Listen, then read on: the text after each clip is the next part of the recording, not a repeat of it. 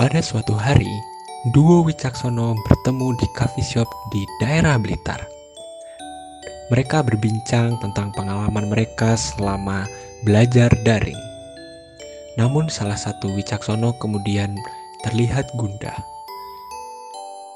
Mau tahu kelanjutannya? Simak terus podcast ini.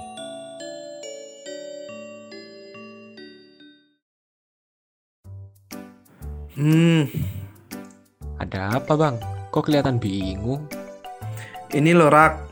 Aku baru sampai rumah kemarin. Tiba-tiba rumahku udah rusak, terus sapiku juga hilang. Kata tetangga, tetanggaku terbang kena puting beliung. Loh, abang belum tahu. Kemarin daerah rumah abang kena puting beliung bang. Masuk di berita loh bang. Emang puting beliung itu kayak gimana sih Rak? Kok bisa sampai nerbangin sapiku yang ada di kandang? Kemarin aku pas di luar kota jadi nggak tahu. Rumah-rumah juga banyak yang rusak Rak. Loh, abang belum tahu. Belum Rak. Nah, ini Bang, tak jelasin apa itu puting beliung.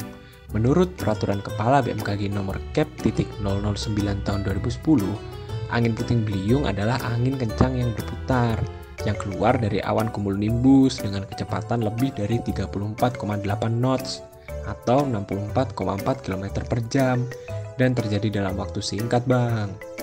Wah, kenceng juga ya Rak ternyata. Lah terus bedanya sama tornado apa Rak? Nah, puting beliung itu sendiri merupakan sebutan buat tornado dengan skala lebih kecil yang ada di Indonesia, Bang. Ya, walaupun mereka sama-sama dari awan badai sih.